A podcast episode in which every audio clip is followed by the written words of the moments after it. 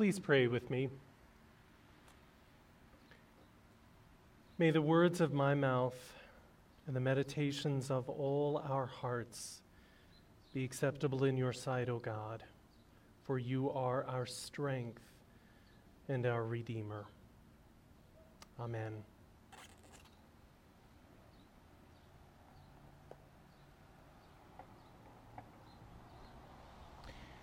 Some of you might have read Mac Barnett's delightful children's book called Extra Yarn. I discovered it this week and it's become one of my favorites. In it, he tells the story of Annabelle, a young girl who lives in a very cold town that's always gray and dreary. She does everything she can to cheer the place up, but to no avail. One day, Annabelle happens to be out walking her dog Mars when she happens upon a mysterious box filled with rainbow colored yarn. Hang on. Are we back? Bear with us. There we go. That might help. Thank you. One day, Annabelle is out walking her dog Mars when she happens upon a mysterious box filled with rainbow colored yarn. She's intrigued by the box and takes it home with her. Soon she knits a sweater for herself, and as she finishes it, she notices that there's been no decrease in the amount of yarn in her box. With so much yarn left, Annabelle decides to knit a sweater for her dog Mars as well. Yet when she finishes that sweater, there's still no decrease in the amount of yarn in that mysterious box. So Annabelle decides to knit sweaters and hats and caps and gloves for everyone that she knows. Day after day, she knits more, yet the amount of yarn in that magical and mysterious box never depletes. Soon others hear of that magical box, and they come from all over the world to meet the young girl and have her knit sweaters for them. Annabelle is only too happy to share her good fortune and talents with the visitors. Eventually, though, a greedy and arrogant archduke comes to visit. He offers to buy the box of yarn from Annabelle, but she refuses to sell it. The archduke doubles, then triples, then quadruples the amount of money he offers for it one million, two million, eight million, ten million. Still, Annabelle refuses to sell. But the Archduke is determined to have that box for himself. And so he hires a group of men to steal that box from Annabelle. And they break into her home in the middle of the night and they abscond with that magical box and they give it to the Archduke. And that greedy and arrogant aristocrat quickly sails home before he can be caught. When the Archduke sits down on his throne and opens the magical box, expecting to find that endless supply of beautiful rainbow yarn, he is enraged to discover that the box is empty. He throws the box out of a window into the sea, cursing Annabelle and her family and her whole town. May you never be happy again, he yells. The box quickly floats back across the sea where Annabelle and Mars find it one day while they're out for a walk. When she fishes it out of the water and opens it, Annabelle discovers that it is once more filled with an endless supply of that beautiful rainbow yarn. And she quickly takes it home and begins knitting sweaters and hats and caps and gloves for everyone she knows. And she and all who know her are happy. It's a marvelous and mysterious little fable, one that teaches the power of sharing and its ability to bring happiness when greed only brings frustration and heartache. And it also reminds us of the wisdom of children. There's a clear parallel, of course, to today's gospel reading. This story of Jesus feeding the multitudes is the only one of the miracle stories that appears in all four of the gospels. John's is the most unique of the versions, though, because of the character of this mysterious young boy who supplies the food. Now, Luke is the gospel most often interested in children and women and other marginalized groups, but it's John's version of this story that gives us this young man who offers what food he has, and in doing so provides enough for all who are present. Now, there are any number of ways you can look at this story. The traditional understanding, of course, is that this young boy offered the five loaves and two fish, and Jesus took them and blessed them and broke them and gave them to the crowds. If you're hearing echoes of Holy Communion in that, John means for you to do so. There isn't a separate communion narrative in John's Gospel, so this story serves as one. Miraculously, we've traditionally believed that food is multiplied and there's enough for thousands of people with lots left over. But we wonder where did that food come from?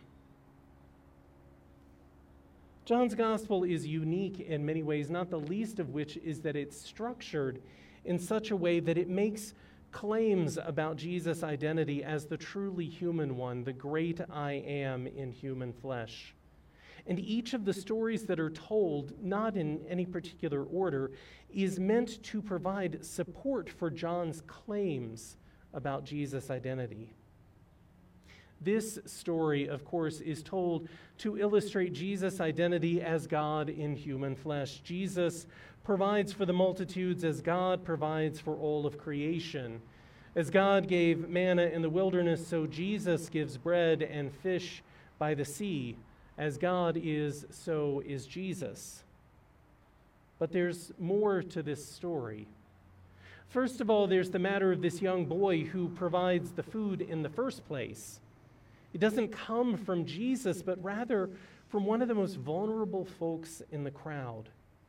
We have no knowledge of this young boy's parents or family, only of him and what little he has, which is enough for two people for about a day or so.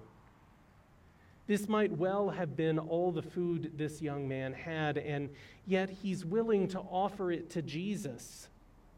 That's a supreme act of trust, one that demonstrates faith in Jesus as teacher and healer and provider.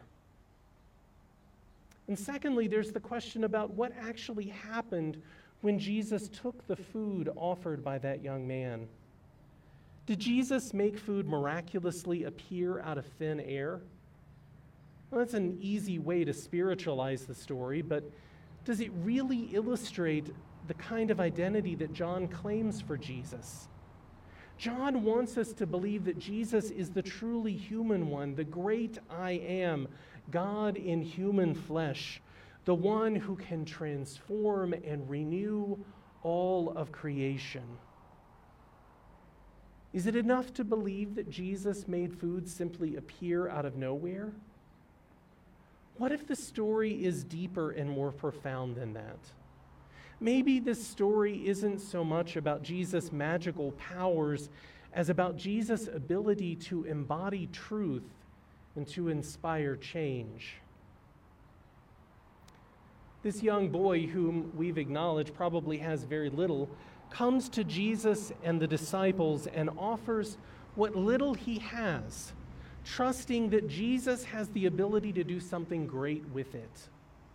Jesus takes the food and blesses it and breaks it and gives it to the crowds. And they are able to see this young boy's offering because Jesus holds it up to them as a model for how we can live with each other. Not rooted in scarcity and fear, but grounded in generosity and courage. What if that vision changed the hearts and minds of those who gathered, inspiring them to open the provisions that they had with them and share what they had with one another? it's so easy for us to overlook this more logical interpretation of stories like this because It's often more comfortable for us to believe that Jesus did something so extraordinary that it could never be done again. It's a way of distancing ourselves from Jesus, of staying at a safe space so we don't have to bear the expectations to do what Jesus did. Only Jesus asks us to do just that, what he did. Jesus tells the disciples throughout the Gospels that while he's done things that people find impressive, they will actually do even greater things. It's a daunting promise. How are we to ever do something as miraculous as feeding thousands of people? Yet the answer is right here in the story. A young boy was the start of it all. He walked up to Jesus and the disciples and offered what he had. It's because of him that those thousands of people were fed. His generosity, amplified by Jesus, changed the hearts and minds of those gathered. One act of kindness by one of the least respected people in that crowd blessed all of them. I think back to the church I served while I was in seminary. When I first arrived, I was impressed by how warm and welcoming they were to me and to all visitors. After I commented on this to one of the elders, she told me the story of a young woman in the congregation who helped to change things. Before Ramona came here, we were a bit cold and standoffish, she said. But it wasn't that we were unkind, it's just we were more reserved. She went on to tell me that Ramona had left a difficult family situation on the West Coast and came to live with family members in the congregation. She was only 15 when she arrived and at first struggled to feel at home in the church. She kept complaining to her aunt and uncle that church was boring and the people were stodgy, the elder told me. So her aunt and uncle challenged her to do something about it. The next week, Ramona made it her goal to offer a hug to each and every person who came to worship. Some politely refused, but Ramona didn't give up on her goal of hugging everyone. Week after week, she kept offering hugs, and gradually, she wore them down to acceptance. After a few months, people started hugging each other, the elder said. It just sort of became second nature to them. Now the passing of the peace takes forever, but we wouldn't have it any other way, she said. One young person decided to do something and changed an entire community.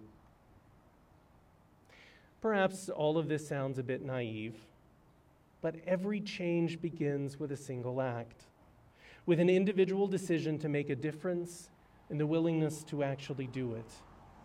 History is filled with the stories of those who have stepped out in faith, often at great risk and enduring tremendous ridicule.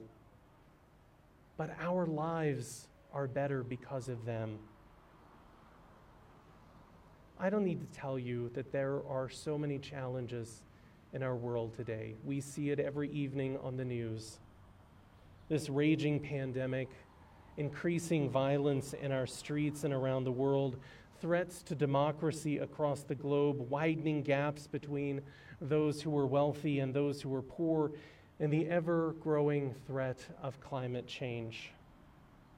Where do we even begin? And yet, there is a voice that is calling us even now. I think about Greta Thunberg, the young woman from Sweden who walked out of school in protest against what she saw as inaction by adults in dealing with the coming environmental catastrophe. Thunberg started screaming to any and all who would listen. She held a vigil outside the offices of politicians demanding that they listen and act. Thunberg took to social media and began to mobilize others. She spoke to every journalist willing to interview her, and it wasn't long before the world started listening. There's hardly a person on this planet today who hasn't heard of Thunberg. She's built an audience, and now she has the ability to command the weight of public pressure on politicians, forcing them to listen. Of course, the challenge is to get them to do more than listen, to actually do something to mitigate the impact of climate change. That's why Thunberg is still screaming and why she's asking us to join her voice. Years before Thunberg, before Francis or Clare of Assisi, before even Jesus, before the prophet Isaiah looked toward a future when those who were considered weakest and least important would show the way to a world renewed. Isaiah wrote, And a little child shall lead them. Maybe the way forward for all of us and for this weary world begins with looking to and listening to those among us who are youngest. Amen.